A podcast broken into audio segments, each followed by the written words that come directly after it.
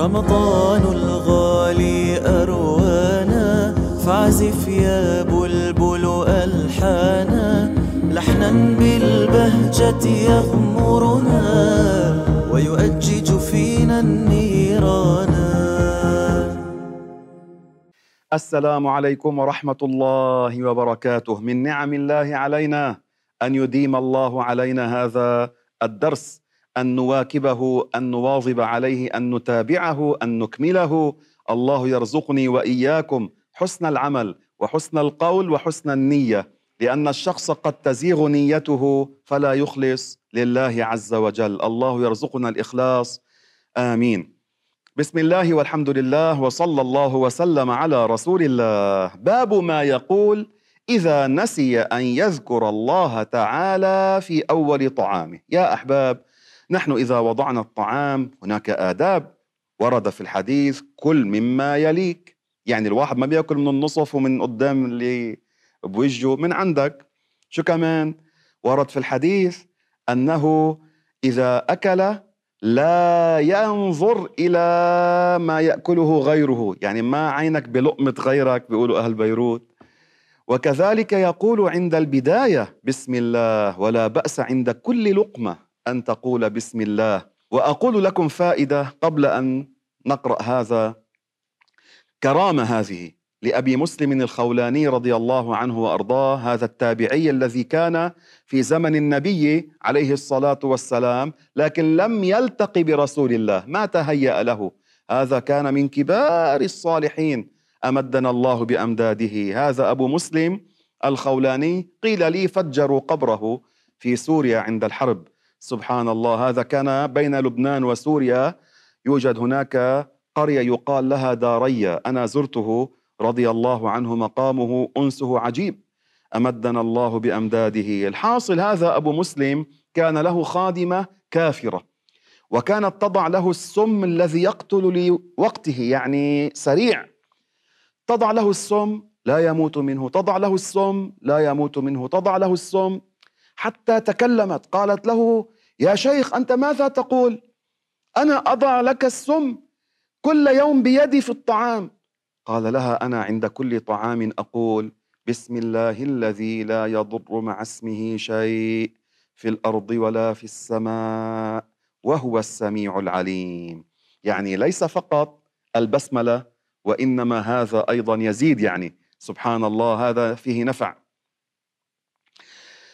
روى ابن حبان والطبراني عن عبد الله بن مسعود رضي الله عنه أن النبي صلى الله عليه وسلم قال من نسي أن يذكر الله عز وجل في أول طعامه فليقل حين يذكر. يعني إذا نسيت أول الطعام لما تتذكر شو بتقول؟ بسم الله في أوله وآخره فإنه يستقبل طعاما جديدا ويمنع الخبيث ما كان يصيب منه. يعني هذا الإنسان إذا قال هذا بإذن الله يحصل له البركة. وأخرج البيهقي وأحمد وغيرهما عن عائشة رضي الله عنها أن رسول الله صلى الله عليه وسلم قال فإن نسي أن يسمي في أوله أول الطعام فليقل بسم الله أوله وآخره. يعني أنا أذكر الله أول الطعام وآخر الطعام. باب ما يقول عند الفراغ من الطعام والشراب. روى البخاري والترمذي وابن ماجه وغيرهم عن أبي أمامة الباهلي رضي الله عنه أن النبي صلى الله عليه وسلم كان إذا رفع العشاء من بين يديه قال الحمد لله كثيرا طيبا مباركا فيه. غير مكفي ولا مودع ولا مستغنى عنه ربنا. الله الله. الحمد لله كثيرا. يعني أحمد الله تعالى أمدحه أثني عليه كثيرا. طيبا مباركا فيه يعني متزايدا فيه. غير مكفي ولا مودع ولا مستغنى عنه. معناه لا أستطيع أن أبلغ الغاية أي لا يستغنى عنه لا يقابل بالمثل لا يستغنى عنه. هذا معناه هذا يا أحباب فيه زيادة مدح لله على ما أنعم علينا. وروى أبو داود والنسائي وغيرهما عن أبي أيوب الأنصاري رضي الله عنه أن النبي صلى الله عليه وسلم كان إذا أكل أو شرب قال الحمد لله الذي أطعم وسقى وسوغه وجعل له مخرجا. سوغه تسويغا يعني جوزه جعله يجتاز سهل لنا مدخله. سبحان الله لأن بعض الناس يموتون يعلق الطعام فيموتون. بعض الناس يموتون بالماء. بعض الناس تحصل لهم الغصة بالماء مع أن الماء يذهب هذه الغصة. ومع ذلك الواحد منا إذا شرب أو أكل يقول الحمد لله الذي أطعم وسقى وسوغه جعله ينزل إلى الجوف وجعل له مخرجا. تصور لو كنت تأكل ولا يخرج الفضلات. الله أكبر. ماذا يحصل بالإنسان؟ يموت. فالله تعالى نحمده على هذه النعمة. وروى أبو داود والترمذي والطبراني وغيرهم عن أبي سعيد الخدري رضي الله عنه أنه قال كان النبي صلى الله عليه وسلم إذا أكل طعاما قال الحمد لله الذي أطعمنا وسقانا وجعلنا مسلمين. أحباب اختلاف الروايات يكون أحيانا هذا الصحابي سمع هذا وهذا الصحابي سمع هذا وهذا الصحابي سمع هذا. وأحيانا تستطيع أن تجمع بين هذا كله. يعني تقول ما ورد عن هذا الصحابي أن الرسول قال وعن هذا الصحابي هذا لا بأس. هذا زيادة خير. باب الدعاء في الليلة التي يبتغى فيها ليلة القدر. يعني في رمضان يا أحباب ليالي رمضان كلها بركة. وقد تكون ليلة القدر في أي ليلة من ليالي رمضان. لذلك الواحد منا يلتمسها في كل الليالي. روى الترمذي وابن ماجه والطبراني وغيرهم عن عائشة رضي الله عنها أنها قالت قلت يا رسول الله أرأيت إن أدركت ليلة القدر بما أدعو؟ السيدة عائشة رضي الله عنها تسأل النبي الأعظم صلى الله عليه وسلم بما أدعو؟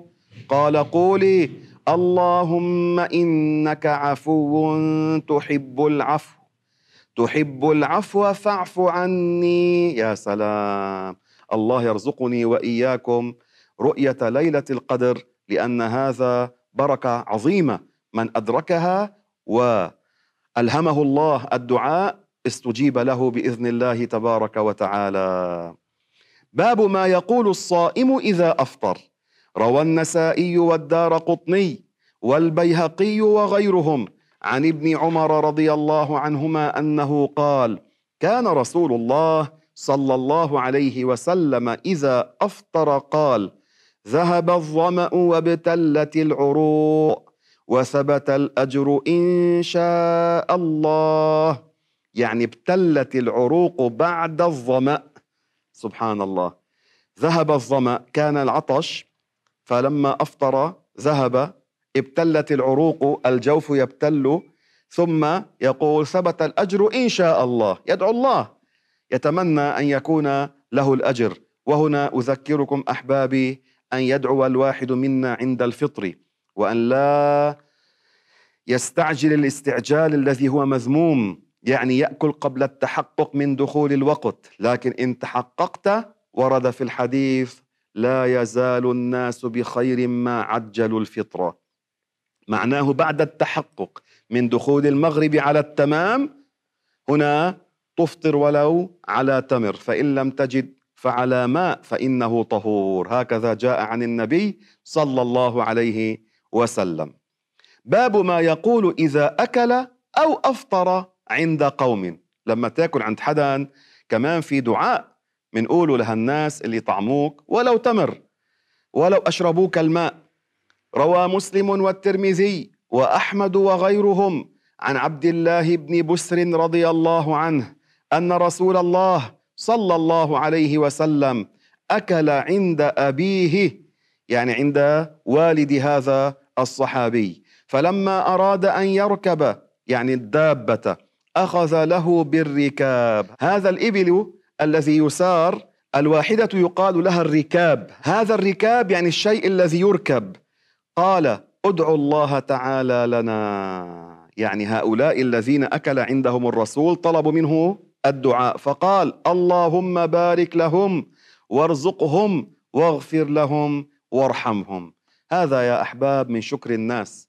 يعني ورد في الحديث من لم يشكر الناس لم يشكر الله. كمال شكرك لله أن تشكر الناس ومن شكرك للناس أن تدعو لهم. الرسول دعا لهم بالرزق والمغفرة والرحمة. وروى النسائي في عمل اليوم والليلة والطبراني وغيرهما عن أنس بن مالك رضي الله عنه أن رسول الله صلى الله عليه وسلم كان إذا أفطر عند أهل بيت وهذا يدلنا أحبابي أن النبي كان يقبل الدعوة على الإفطار عند الناس يعني يذهب إلى الطعام عند الناس عند المغرب. وهذا يدل أيضا على حسن الخلق من أن النبي كان يتواصل مع الصحابة وكان يزورهم صلى الله عليه وسلم. فجاء في الحديث أنه كان عليه الصلاة والسلام إذا أفطر عند أهل بيت قال لهم أفطر عندكم الصائمون وغشيتكم الرحمة وأكل طعامكم الأبرار وتنزلت عليكم الملائكة. الله الله. أفطر عندكم الصائمون. هذا شيء دعاء بخير لأن من فطر صائما كان له مثل أجره يعني له ثواب يشبه أجر الصائم. انتبهوا الذي صام رمضان صام الفرض. أما الذي فطر الصائم فعلى سنة والسنة ليست بثواب الفرض لكن معناه له ثواب يشبه قريب من ثواب الصائم.